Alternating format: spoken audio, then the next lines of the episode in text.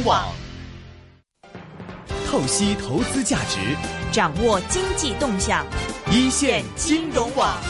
那微微有一个重量级专家的专访，那么是请到了世界银行中国局的高级能源专家王晓东博士呢，来做一个专访，讲讲中国的未来的十几年的能源。战略策略和目前的我们的能源结构是怎么样的？非常欢迎是王老师接受我们的访问。王王老师，欢迎你，你好。哦，谢谢，你好。嗯，那么其实王老师在这个本身在这个世界银行也做了蛮久的时间了，是不是啊？嗯，十几年了，对。然后呢，对这个能源方面真的是专家，而且这个世界银行之前有个二零三零年的中国报告。那么，啊，王老师呢是专门负责撰写这个能源那部分的其中一个参与者，是吗？对对对，我是在二零三零里边有一个绿色发展里边，那么我们专门在能源就是写中国二零三零年的时候能源的是这个这个行业是怎么样的，我是这个这篇的主笔，对。非常啊，感谢您接受我们的访问哈。首先，可不可以介绍？因为我们一般都是普罗大众哈，对这个能源结构啊、目前的发展呢、以前的比较啊和方向都不是太了解。首先想问你最简单的问题：目前我们这个能源结构，我国的能源结构大概是一个什么样的情况？呃，中国是世界上这个少有的几个，那么以煤为主的能源结构的国家，呃，那么煤呢是现在是占了这个中国这个能源结构的呃将近百分之七十吧，百分之六十八点五，啊，那么这个结构在过去的这个呃几十年里可以说都变化不是很大，OK，那么就说呃，一直都是以煤来到为主的，但是好像您这个说，其实我们在节能方面其实还做的蛮不错，你可不可以解释一下呢？呃，对，就是我是说，呃，那么谈到能源呢，其实上是有两个比较重要的决定因素，一个因素呢就是能源的总量，第二个因素呢是能源的结构。那么能源的总量的话呢，中国我们做二零三零的时候，回顾过去三十年，我们觉得中国还是做出了很大的一个成就。也就是说，过去三十年，一九八零年到二零一零年的时候呢，呃，中国的 GDP 增长了十八倍，可是能源才增长了五倍。那么一般来说呢，其他国家就是说能源跟跟 GDP 的这个弹性是个一比一，也就如果 GDP 是八倍，能源可能是八倍，那么还有的国家是一比二，那就会更多。嗯，所以中国呢，基本上是能源增长跟经济增长可以说已经脱节了。所以的话，这就说明中国在节能方面做出了巨大的这个成就。啊，那么结构的话呢，我想是呃，就是。过去几十年看吧，就是变化不是很大，但是在最近几年，我可以我觉得中国的这个结构还是变化还是蛮大。虽然说煤还是这个这个嗯占主导的。地位，但是这个非化石燃料就是可再生能源跟核电，很呃，那么已经从十年前的百分之六差不多，那么增长到现在的将近百分之十，所以的话呢，就是说虽然虽然比例看上六到十哈，但是因为底数这个基数，因为中国已经是世界上最大的能源的这个这个消费国。所以的话，基数大，所以的话，六到十的这个总量绝对量还是增加的很快，增加的很多的。嗯，非再生能源是啊，包括了什么风电的、太阳能、水电的、核电。在讲非再生能源，有百分之十年前的百分之六，增加到百分之十，是吗？非化石哦，非化石。对对对。非化石的意思就是刚才我说的是太阳、水电、风电、核电是这些。对对对，对，非化石。那么刚才你说这个，在过去十年，比如煤的这个占我们的这个能源这个百分比，十年前和十年后现在一个什么样的情况？呃，就是煤，刚才我讲差不多，就从六十九现在呃降到百分之六十八点五嘛。然后油的话，十年前是二十二，现在降到百分之十七点七，就比例还是有所下降一点。呃，然后天然气的话呢有所增加，从十年前的百分之二增长到现在将近有百分之五的概念。啊，然后这个呃呃可再生能源跟核电，我刚才讲是从百分之六点多增加到现在将近。百分之十，明白？好像这个煤好像怎么压也压不下去哈，就是这十年前百分之六十九，现在是百分之六十八点多，是吗？对，所以就说，我觉得比较可喜的就是去年一年，二零一四年、二零一三年，嗯，我觉得做出的可以说是能源这个结构。变化的一个转折年。我觉得就说在去年二零一三年，那么新增的这个煤电的发电，这个新增量已经低于了百分之五十。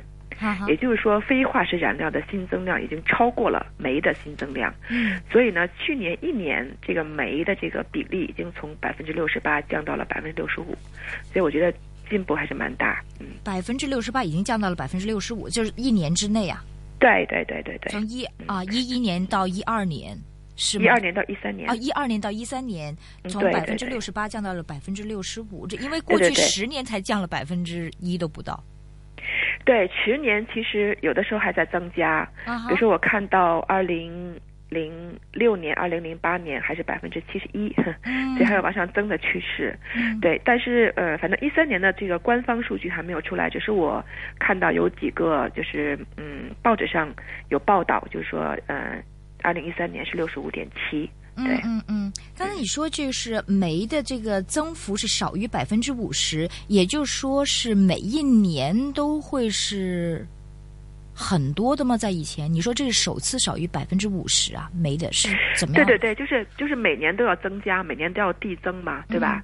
每年都要递增，递增的话呢，就是说每年的递增的大部分的这个增量都是靠煤，嗯因为是这样，就是说呢，呃，你看一共就是这么四大种哈，刚才我讲的煤、油气、可再生跟核电，对吧？对，那么现在是这样，就是可再生跟核电还是比较贵嘛，对吧？所以全球来说也不是主流。嗯。然后天然气，那么天然气在世界平均来说呢，可以说是主流，嗯。但是中国的天然气很少，嗯，所以的话呢，呃，所以这个这个对，比例也是很少小，对吧？？对那么石油现在中国已经进口超过百分之五十，对吧？对也不能再增加了。对所以的话，中但是同时呢，中国又有这么多的煤，煤又是最便宜的，但是同时又是最脏的，对所以这个就是是真的是这个煤，我觉得是这个发经济发展、能源发展跟环境的最突出的这个这个一个一面，对，就是在煤，对。嗯嗯，明白。但是呃，如果是呃，刚才你说煤的增幅这个呃，在二零一三年是少于五十的话，那为什么在十年内这个百分之六十九降到百分之六十八？那应该是不停的增加才对啊，因为它每一年都要这样的增幅的话，对，它每一年的增，但是总量也是增，别忘了这个是比例，对吧是？它是一个比例，所以的话总量也是在增，所以的话，嗯我们现在是说比例下来了，但是总量还肯定还是会增的。明白。神州经济纵横。您是写了一个报告嘛？接下来这个啊，二零三零的那是发展嘛？是不是国家是以这个天然气为主，还是说以这个非再生能源的方向为主呢？呃，如果展望今后这个二零三零年哈，我们比较了一比较了这个我们所能找到的吧，就是说呃，能够使得这个温室气体排放呃降下来的这些呃所谓的情景分析哈，那么看就是说，如果是要控制到这个温室气体排放呃小于这个比工业前工业增长到两度吧，或者说温室气排放到二零三零年之间之前达到顶峰，然后下降，达到这么一个一个目的的话呢，中国的这个这个煤煤炭这个这个能源的结构呢，会要有一个革命性的转变哈。嗯但是再怎么转变，那么煤还是我们叫 is the king，梅 continues to be the king，啊 就是说梅还是王，就说呢它可能会要降到百分之五十以下。啊哈，但是还是一将近一半还是煤，所以嗯所以的话还是这个地位还是这样子。没办法。但是呢，从现在的百分之六十五降到百分之五十，已经是很大的一个革命性的转变了哈。明白。然后的话呢，第二大呢，可能就是要有这个可再生能源跟核电，就是我们所谓的非化石。嗯现在差不多百分之十，呃，那么我们看到这些分析呢，就是非这个非化石燃料需要增长到这个百分之二十二到三十左右，嗯啊、才能够这个大幅度的降低这个温室气体的排放，嗯啊、然后这个天然气呢，因为我们管它叫过渡性的一个一个燃料，嗯所以的话呢，也是需要从现在的百分之呃四到五吧，嗯那么那么需要增加到百分之六到十的那么一个、一个增长，嗯，啊啊、呃来那个降低温室气体排放是这样子。对，油呢？有可能这个比例跟现在大概也差不多。对，还是十嗯十多个 percent？对，就是不到百分之二十，十七、十八的样子。明白啊，我我。大家是比较有趣，就是关心这个非化石或者再生能源这方面的发展哈。您说这个是过去十年，刚才一开始说从百分之六增加到百分之十，因为我们在讲这个非化石的话，有好多类的，我们啊有这个太阳能、水、风电、核，到底在过去十年有百分之六增加百分之十，是哪一个板块增加的最多？而接下来另外一个问题就是说，将来到二零三零年，又是哪个板块您觉得应该发展的最？呃，最集中呢，或者发展的最好呢？嗯，这个就是说，呃，一个是量，一个是速度啊。啊，那么如果按绝对量来说的话，那绝对是水电，就是在非化石里边，水电是王。啊呃，所以的话呢，呃，增长的这么快，也是因为水，就是嗯，我说的这个百分比啊，那肯定是因为水电这个这个嗯，也是增长的比较多。嗯，但是可能速度没有。太阳能跟风那么快，但是呢，水电的这个基数是非常大的，嗯，可以说这个可再生里边，嗯，一大大部分百分之八九十都是水电，OK，大部分都是水电，对对对，呃，所以的话呢，这个呃，这是第一哈，水电肯定是最基本的，嗯，那么第二呢，就是发展的速度，嗯，发展的速度来说呢，那么风电是在过去的五年里是发展的飞速的，啊，每一年就从二零。零五年开始，每一年基本上就是呃呃加倍，那么。那么五年之内呢，从一个就是说很低的一个基数，现在去年到了七十五 G 瓦，那么呃已经连续两三两年多了，好像是成为这个世界第一。所以话，风电是这个五年之内一跃成为世界第一啊，就增长的很快啊。嗯嗯嗯。那个太阳能呢，也是在去年的三年里边增长的飞速。嗯。那么从二零一零年不到一个 G 瓦，增长到去年二零一三年的十八个 G 瓦。哇。所以是所以。速度非常非常之快，所以这个呃呃，所以从速度来说，肯定是这个过去的五年是风电最快。那么今后呢？今后的这几年肯定是太阳能最快，啊，但是从量上来说，肯定还是水电啊。核呢？核电呢？呃，核电现在是这样，就是呃呃，我先给你一个一个数据吧，嗯，就是说水电是二百八十个 G 瓦，嗯。那么风电是七十五，太阳能是十八，就给你一个相对的数哈。嗯，核电是这样的，就核电呢，就是说，呃，原来中国的这个核电是很雄心勃勃的。嗯，啊，我记得那时候好像呃目标是七十多个 G 吧，到二零二零年啊，嗯，很很雄心勃勃的一个目标。嗯，呃，后来就是这个日本 出了事故之后，啊，那我想全球的这个核电发展可以说都。Slow down，嗯，呃，甚至到这个德国现在就禁止核电发展，对吧？对。所以的话呢，那么中国也是从这个目标是从这个呃很大力的激进的发展核能，那么到现在呢，就是要谨慎的、安全的发展核能，对吧？嗯。所以的话呢，我们也算了一下，就是中国这个非化石燃料的目标嘛，二零二零年一个全国有一个目标，非化石燃料要占到这个能源消费的百分之十五，这是我国家。这个二零二零的目标，嗯，那么百分之十五里可能有十三点多都是可再生，嗯，就是一点多是核能，所以核能还是嗯。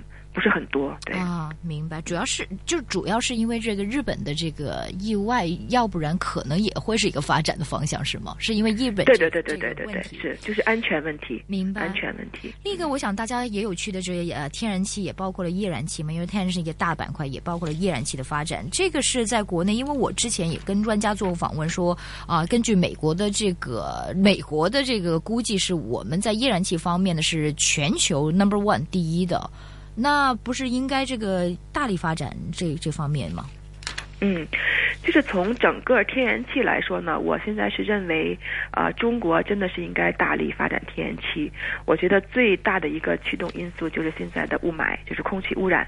空气污染的话，那么在近期内能够大规模的替代煤的，可能也就是天然气了。是，呃呃，那么从全球来说，这也是个趋势，因为现在我们叫所谓的 Golden Age of Gas，就是进入了天然气的黄金时代。就从全球来说哈，那么中国的天然气呢是很落后的，嗯呃，这个我刚才讲国家的百分之六的目标也没有达到，多多多年都没有达到。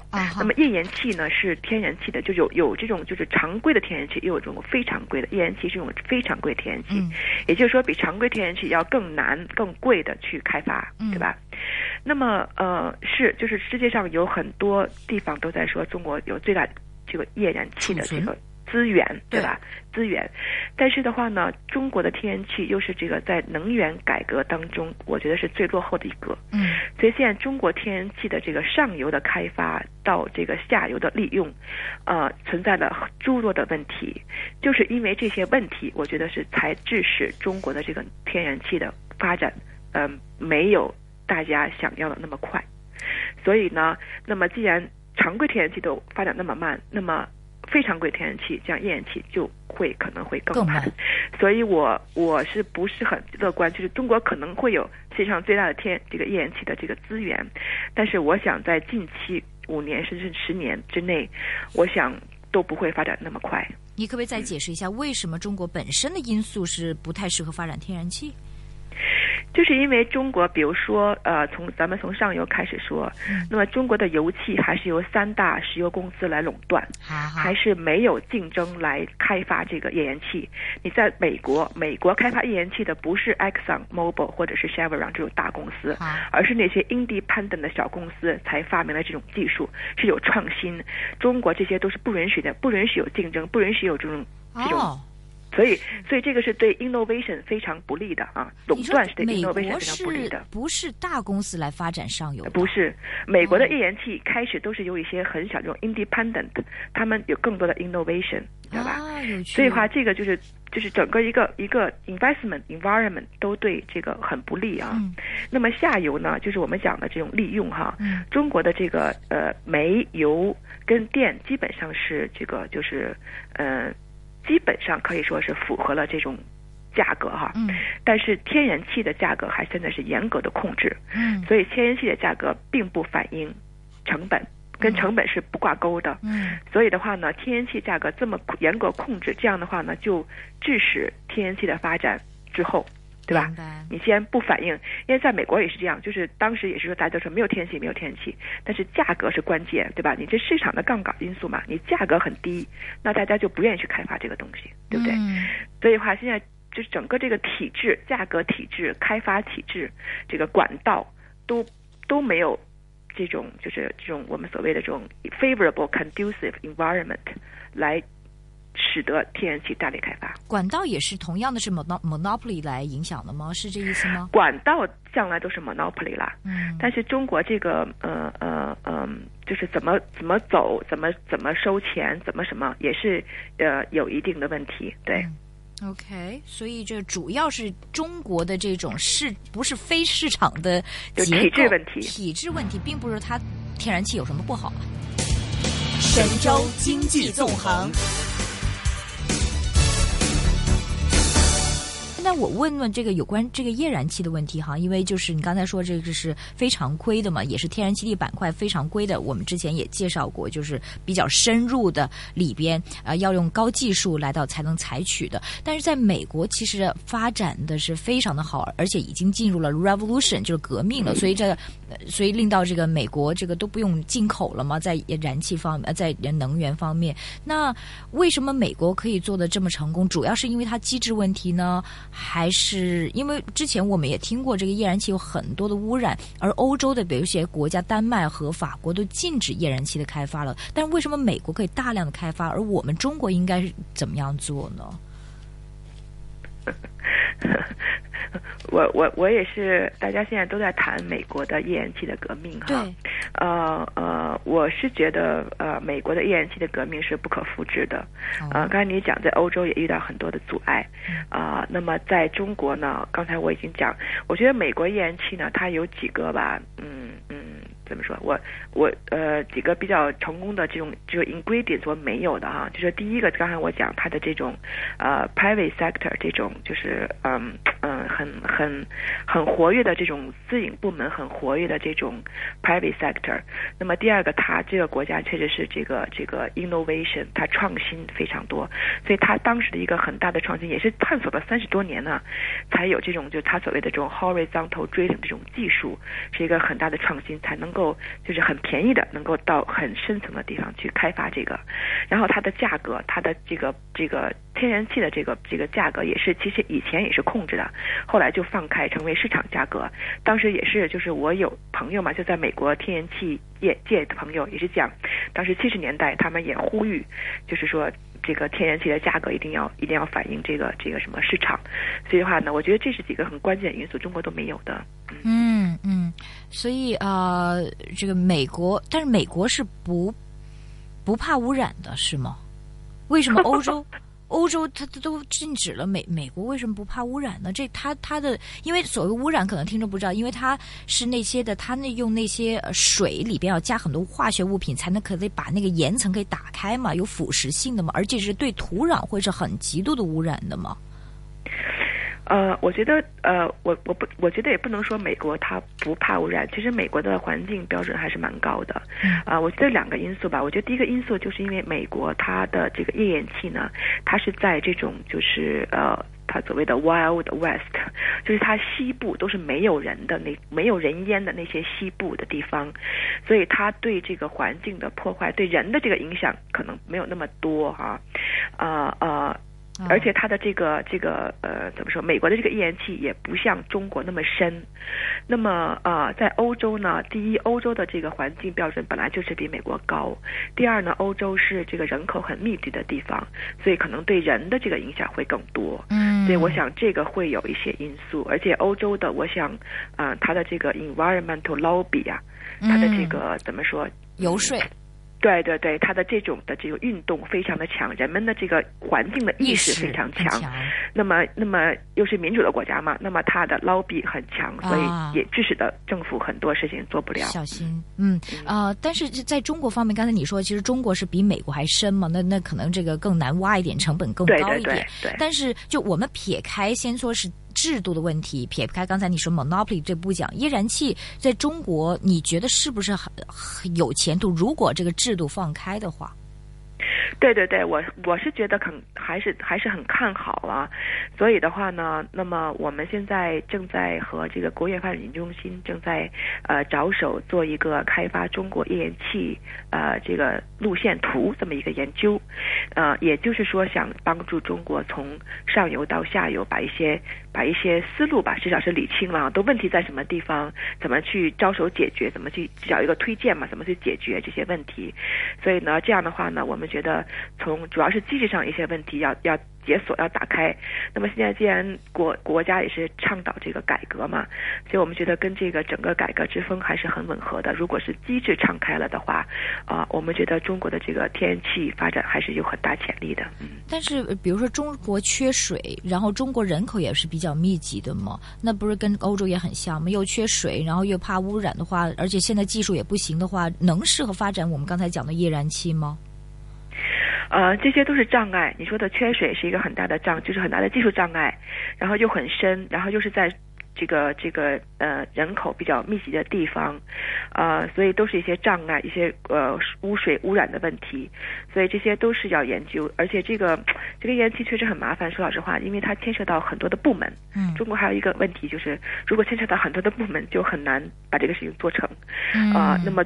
那么资源牵扯到国土资源司，然后污染又牵扯到这个水资源，牵扯到环保部，然后能源价格又牵扯到发改委，嗯，这个价格司，然后能源的这个气又是能源局，所以当时我们也是，嗯，说老实话，我们做这个研究的时候也是从哪开始入手呢？要牵扯那么多部门，后来我们就找了国务院发展中心来比较综合的来来看这些问题。嗯明白。但是你就说，比如说在污染的或者是环境方面，你觉得是有办法解决的，是是这意思吗？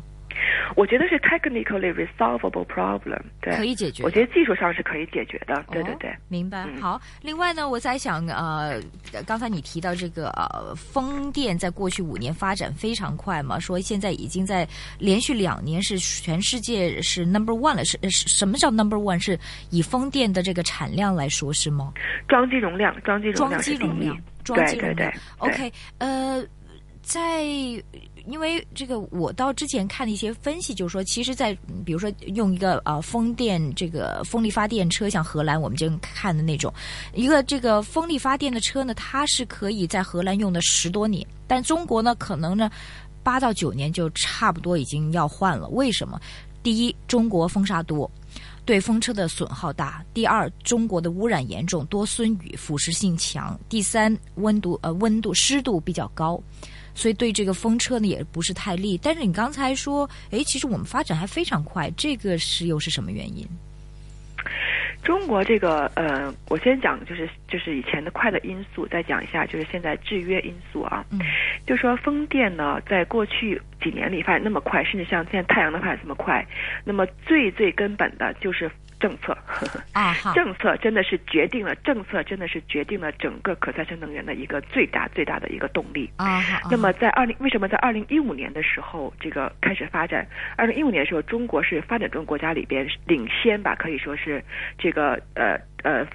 颁颁布了可再生能源法，国家之一。嗯，那么有了可再生能源法，那么对风后来就实行了固定价、固定电价制度。嗯，那么一开始是这个这个呃所谓的这个 concession 怎么说特许权？对，然后从特许权转到了固定电价，就像德国、西班牙一样。那么对风有一个固定电价，就是比煤更高的这个固定电价。那么这是一个最大的刺激。那么一夜之间可以说是 overnight，这个风就就发展起来了啊。嗯嗯。那么太阳能呢，是在二零一一年这个固定电价颁布。那么你可以想到，刚才我想了，从二零一零年到一三年三年之间翻了十八倍，所以从一到十八，所以这个固定电价是一个最关键最关键因素。所以风跟太阳能等两个都是这个因素，所以这个就是它成功的因素。嗯，但是现在风力风电的这个进一步发展遇到了一个很大的制约因素，就是说它上网的问题。嗯，现在风电呢，我们认为哈，这个可再生能源现在在中国发展有两个最大的问题，一个最大的问题就是并网的问题。嗯，就现在一大部分的风已经不能上网，就是弃风的现象非常非常严重。嗯，那么第二个大问题呢，就是其实刚才你已经就是呃 alluded to，也就是说中国的这个呃可再生发展，它光是注重这个这个装机容量，而不注重发电量。嗯，也就是说，有它的这个效率非常低，它有很大的一块这个这个 room，有很大的空间可以增提高它的效率，这样呢可以成可以更进一步的降低它的成本，对吧？因为现在这个可再生能源跟煤电有差价的，那么这个差价是通过一个可再就是全社会，那么每在你的电价里边有一个加，有一个附加，嗯，附加以后成为一个可再生能源资金来。自来这个 cover 这个呃可再生能源跟煤的这个差价，嗯，所以的话呢，这个这个可再生能源基金这个这个就是可再生能源的这我们叫 surcharge，就在电费里加的那个钱，已经在过去五年里 double 过三次了，嗯，还不够，嗯，所以的话呢，就是说我们是觉得这个降低成本、增加效率是第二个要做的事情，嗯，对，嗯。明白。刚才你说并网是这个什么问题？你可不可以再解释一下？并网是很大一个问题。现在就是说，呃，很大一部分电这个风呢，就电网不让你上，因为是这样的，风电它有一个有一个先天的那个呃缺陷，就是它是间歇式的。嗯。也就是说，你我们晚上大家都用电的时候，就说晚夜里边风可能刮得很很很厉害，对吧？很大。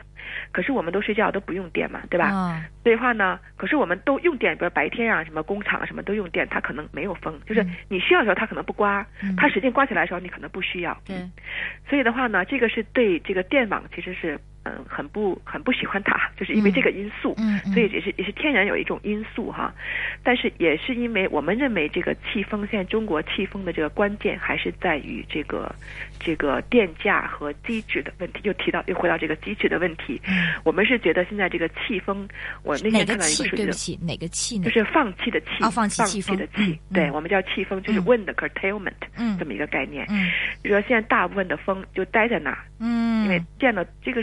非常大的 waste，billions billions dollars wasted，嗯，你就建了之后，它它不能发电，嗯，它上不了网，发不了电，它不可以存起来是吗？没得存，不可以存，不可以存，嗯，对，就在那转吧，然后你就不要你就不，它就就关掉，嗯，就这样。那外国怎么样处理呢？面对这个问题，它是这样的，就说现在我就提到这个改革的问题，嗯，这改革问题是这样，就是我们认为哈，它。虽然说技术上可能会有些问题哈，说就说因为间因为风是这种间歇式的嘛，对啊，所以话呢，它它就说嗯，占这个整个的电力的不能太高，太高的话你这么间歇是不行的，对吧？嗯。但是我们现在认为中国这个气风的问题。更根本根本的根由是体制问题。什么呢？我一个是电价问题，嗯就说现在这个原来这个风呢，它是一个嗯叫 marginal，就是新能源嘛，老师说新能源嘛，对吧？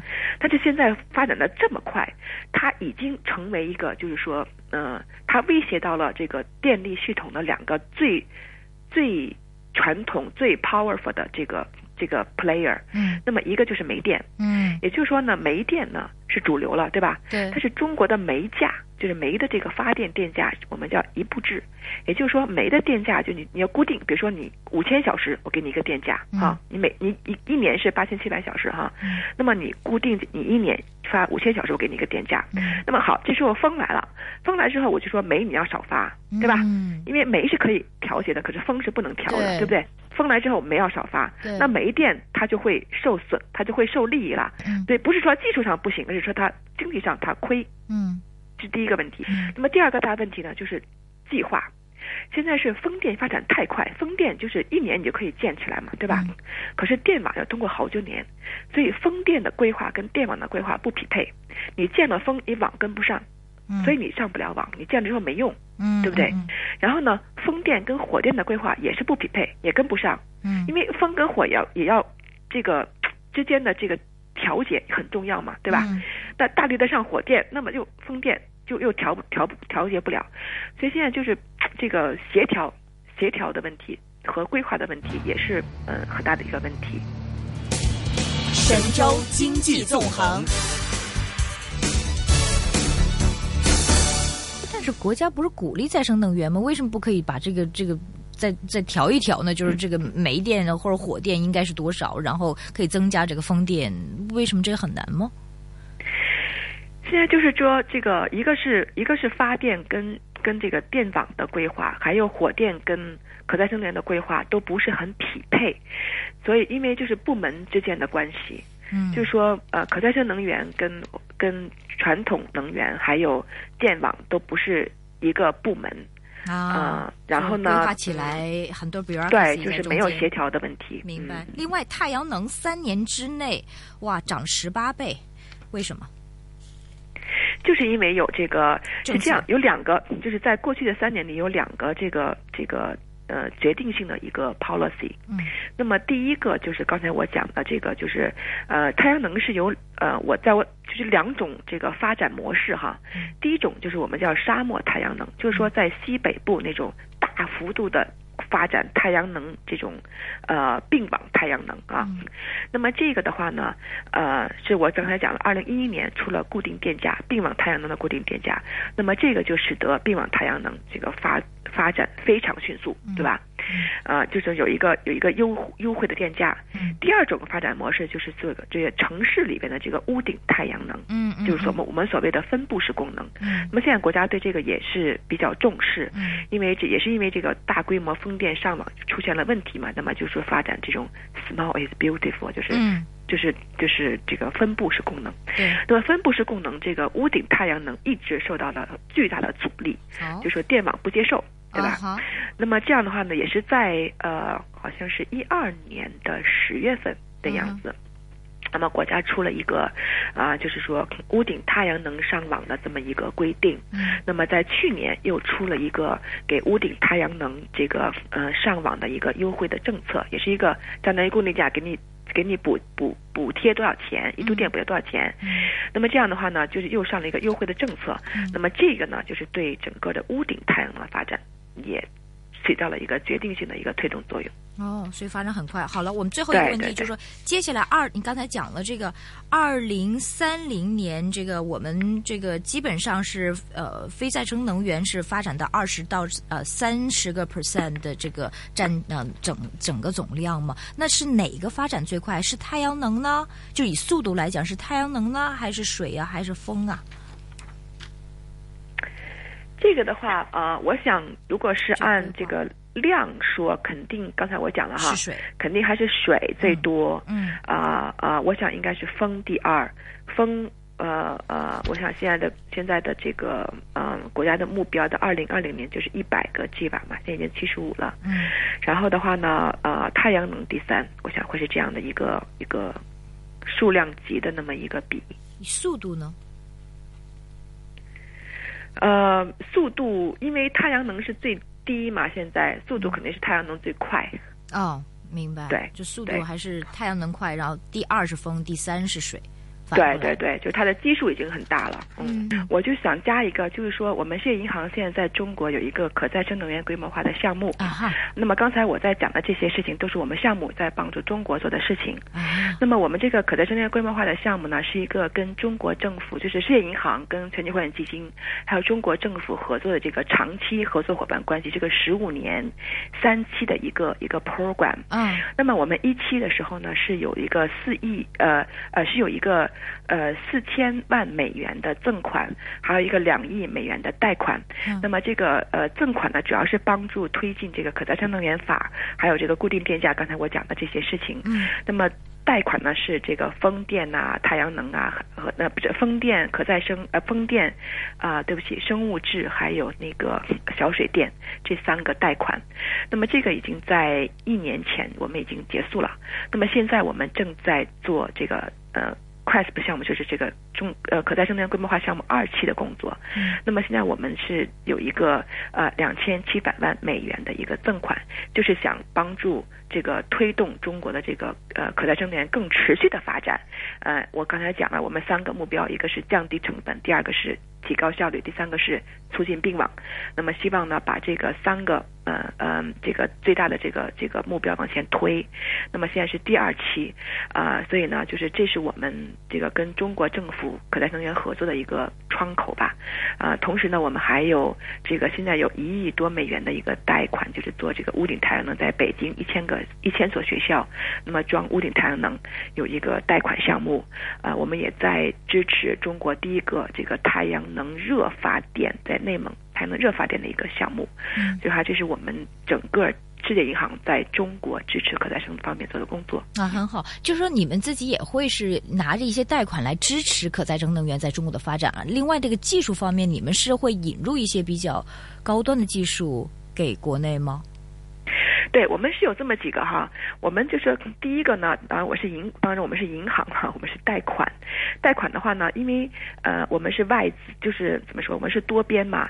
那么中国现在呃可再生能源的投资已经是成为已经是世界第一了，嗯所以的话，我们的投资的这个 value added 就是说做一些这种 cutting edge 的这种新新的这种技术啊。嗯那也就是说，比如说我们刚才讲的太阳的热利用，那是一种，这中国是第一个，因为我们在这个北非做过很多这样的项目，所以话呢，我们也比如说把中国带到摩洛哥去，然后呢促就是引进国外的一些新的技术，也是中国第一个资助。那么太阳能，比如说屋顶太阳能，那么也是因为有机制啊有一些问题，也是第一次嘛，一千所学校也蛮大的。这样我们是做一些，然后我们现在还比如还想做海上风电这种，就是比较前沿性的这种技术。对这种技术进行投资，那么第二个呢，就是我们是一个政策性的，就是我们是一个呃，我们叫 advisory service，就是更政策性的一方面给政府的一些政策支持。所以话呢，呃，我刚才讲我们的 CRESP 项目从从这个这个赠款方面跟能源局来合作，帮助他们对政策上推动。那么那个推动，那么第三个我们也叫所谓的 knowledge bank，啊现在我们讲 knowledge bank 就是我们的知识，因为我们有国际的经验、国际的知识，然后帮助来推动这个事情啊。明白，非常好。那么也非常感谢是王老师，是王晓东啊老师呢接受我们访问，谢谢你，王老师。谢谢。如果心